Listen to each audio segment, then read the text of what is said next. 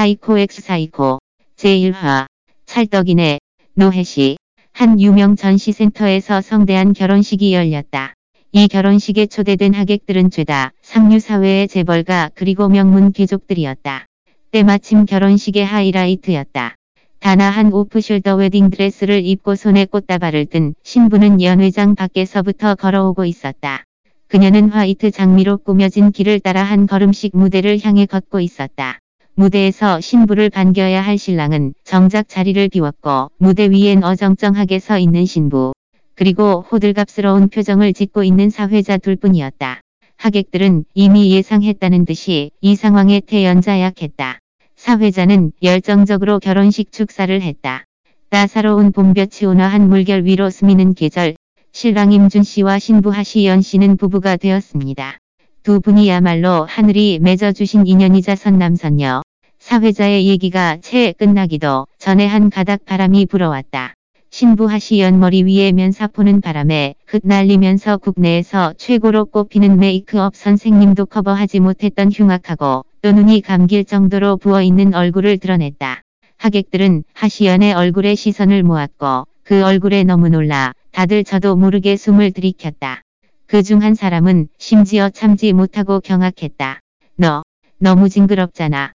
누군가 시작을 떼고 나니 주위 다른 하객들도 수군거리기 시작했다. 임준 도련님, 얼굴 다 망가진 데다가 산송장이잖아. 쯧쯧. 이런 여자랑 결혼할 만도 하지.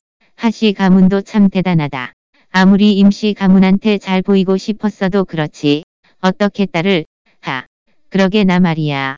그래도 산송장이니까 저 여자가 그 집안에 시집 갈 수 있지. 아니면 누가 저런 여자를 아내로 받아들이겠어. 맞아. 그리고 시골에서 올라온 지도 얼마 안 됐다던데. 학교도 제대로 못 다녔대. 점점 들어줄 수가 없었다. 꽤 멀리 떨어져 있었지만 하시연은 그 악담들을 들을 수 있었다. 그녀는 말없이 면사포를 내렸다. 사회자는 또다시 하늘이 맺어준 인연이니 그런 말들을 시작했다. 그 말에 하객들은 아까보다 더 크게 웃으며 수군거렸다. 드디어 사회자의 축사가 끝났고 하시연은 웨딩드레스를 들고 홀로 무대에서 걸어 내려왔다. 그녀는 좌석에 앉아 뭐라도 좀 먹으려고 했다. 자리에 앉지도 못했는데 웬 아주머니가 나타나 그녀의 길을 막았다. 어르신께서 임시 가문으로 모시라고 지시하셨습니다. 도련님 옆에 있어주면서 친해지시라고요. 하시연은 흠칫했다. 얼굴이 다 망가진 산송장이랑 친해지라고. 공포 영화 찍으라는 거야. 하시연이 말을 안 하자 아주머니의 눈빛은 급 차가워졌다. 기사님이 입구에서 기다리고 있어요. 그러고는 옆에서 있던 경호원들에게 명령했다. 사모님 임시 저택으로 모셔. 하시연은 한숨을 내쉬었다. 그녀는 본인 결혼식 피로연 음식도 맛보지 못하게 되었다. 하시연은 얌전하게 답했다. 알겠어요. 상상 그 이상으로 달콤하고 유유하면서도 포근한 목소리의 아주머니는 넋을 놓고 말았다. 아주머니가 정신을 차렸을 때 하시연은 쓸쓸한 뒷모습을 보이며 그 경호원들을 따라 연회장 밖으로 걸어가고 있었다. 아주머니는 하시연의 뒷모습을 바라보며 콧방귀를 뀌었다. 사람이 저렇게 못생길 수도 있는 거야. 뭐. 그래도 지금의 도련님과는 찰떡이네. 사고로 산송장이 되어버린 후 임준 도련님은 임시 가문에서 버려진 쓰레기 취급을 받았다. 괴물같이 생긴 여자와의 결혼으로부터도 임시 가문의 태도를 보아낼 수 있었다. 두 사람은 정말이지 하늘이 맺은 인연이 따로 없었다. 제2화 날 구해줄까 하시연은 경호원들과 함께 럭셔리 안차 한 대 앞으로 도착했다. 임준 도련님이 가문에서의 지위는 바닥났지만 임시 가문이 체면을 잃어서는 안 되니까 이 결혼식에 관한 모든 건 최상급으로 준비되었다. 하시연이 막차에 타려던 때 누군가 그녀의 이름을 외쳤다. 시연아. 잠깐. 뒤돌아보니 한 중년 남자가 빠른 속도로 뛰어오고 있었다. 그 중년 남자는 바로 그녀가 다시 만난 지 얼마 안 된 아버지 하홍빈이었다. 하홍빈은 하시연에게 다가가 신신당부했다. 여긴 인터넷도 안 되는 시골과는 전혀 다른 세상이야. 내가 모르는 것도 많을 테고. 그러니까 임시 가문에 가면 말 적게 해. 그 말에 하시연은 저도 모르게 바짝 긴장되었다. 그녀는 달콤한 목소리로 두려움과 공포를 얘기했다. 아버지, 저 너무 무서워요. 이 결혼 안 하면 안 돼요. 하홍비는 무거운 한숨을 내쉬었다. 시연아, 다이 아비 잘못이다. 아버지가 무능해서 널 지키지 못했어. 널 이렇게 임시 가문에 보내는 거 나도 마음이 안 좋다. 그러고는 바로 굳게 맹세했다. 걱정하지 마. 회사가 이번 고비만 넘기면 내가 무슨 수를 써서라도 널 임시 가문에서 꺼내줄게. 하시연은 기쁜 나머지면 사포를 들고 말했다. 진짜요. 하시연의 끔찍한 얼굴에 하홍비는 저도 모르게 흠칫했다. 그는 마음을 가라앉히고 바로 답했다. 나네 아버지야. 내가 왜 너한테 거짓말을 하겠어. 그리고 너도 너무 겁먹지 마. 어차피 임준 도련님은 식물인간이야. 식물인간이 너한테 무슨 짓을 할 리가 없잖아. 하시연은 불안함에 손가락으로 웨딩드레스를 잡고 꼼지락거리며 눈물을 흘렸다.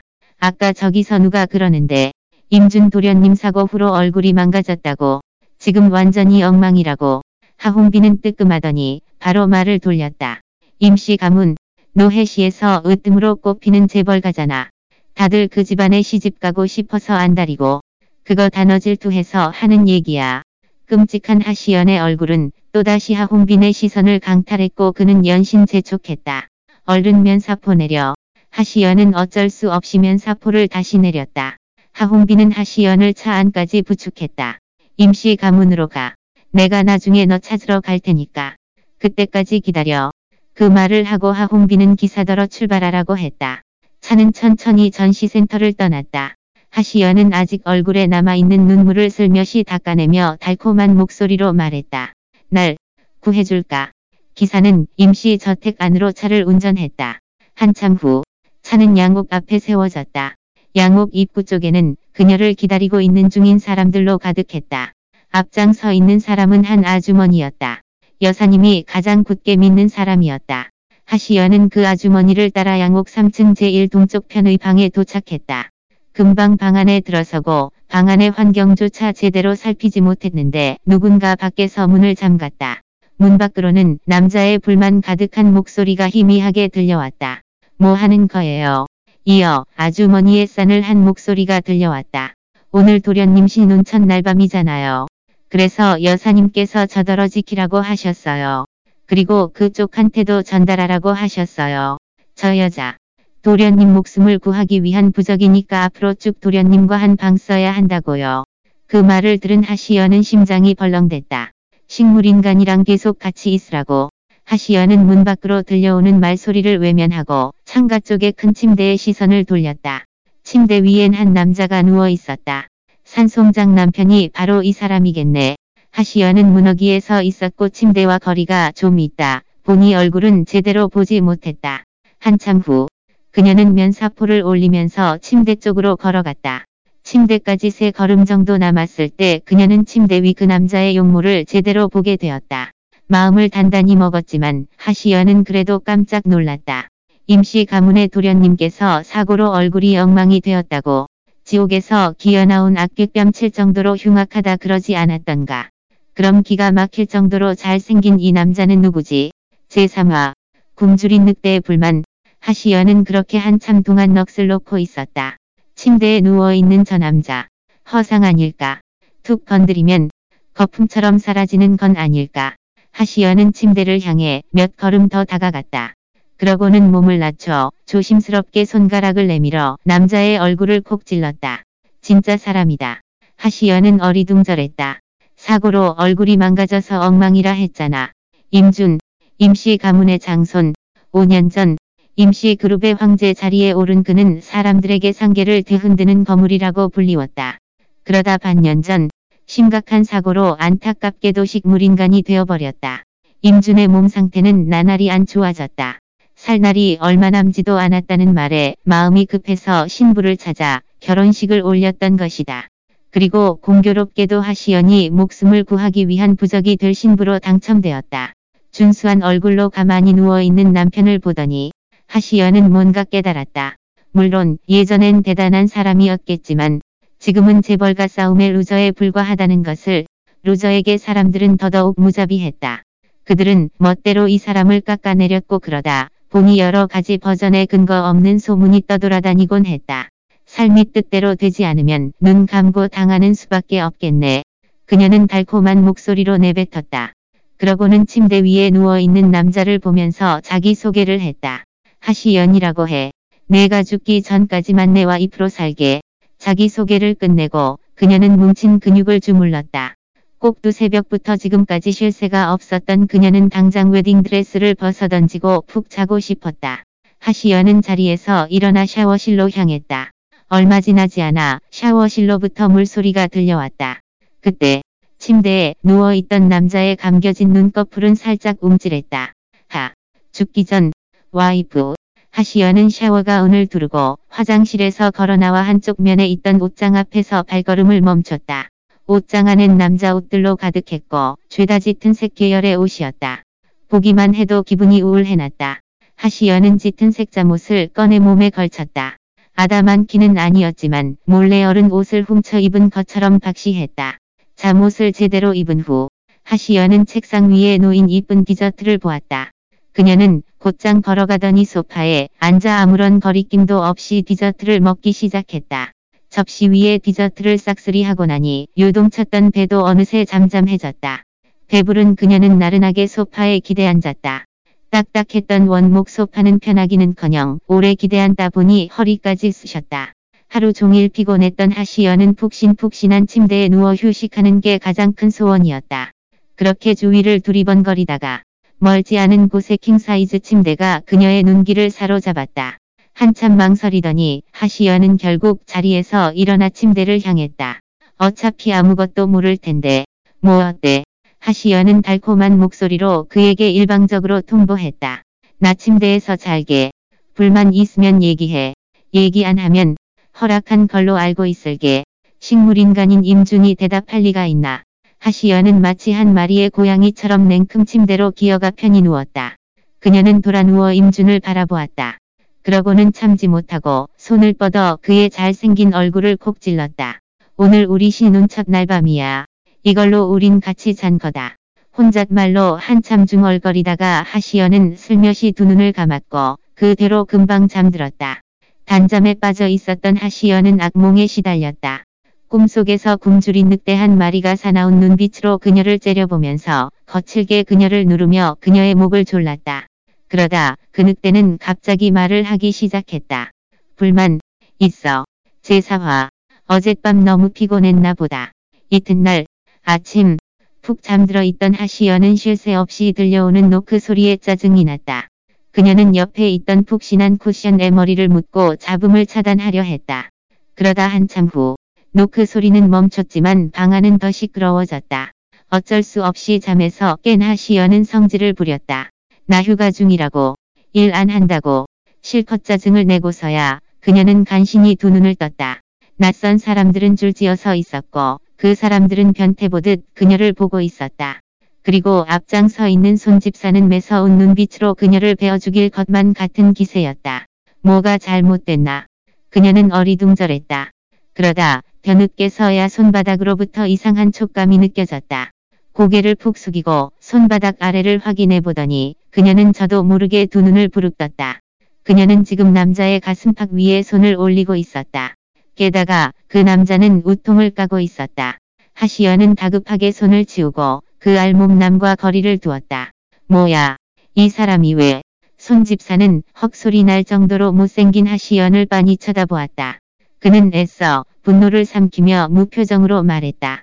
하시연 씨, 저희 도련님 움직임이 불편하시니까 앞으로 이런 경솔한 행동은 삼가주세요. 감기 걸리면 큰일 나니까요. 하시연은 그 말에 말문이 막혔다. 식물인간인 임준이 스스로 잠옷을 벗어던질 리가. 이 방 안에서 그런 짓을 할 수 있는 건 그녀뿐이었다.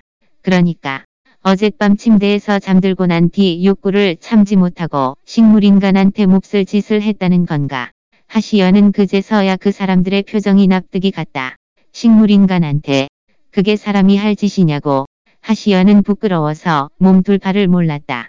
그녀는 바로 침대에서 뛰어내려와 얼굴을 가리고 화장실로 뛰어갔다.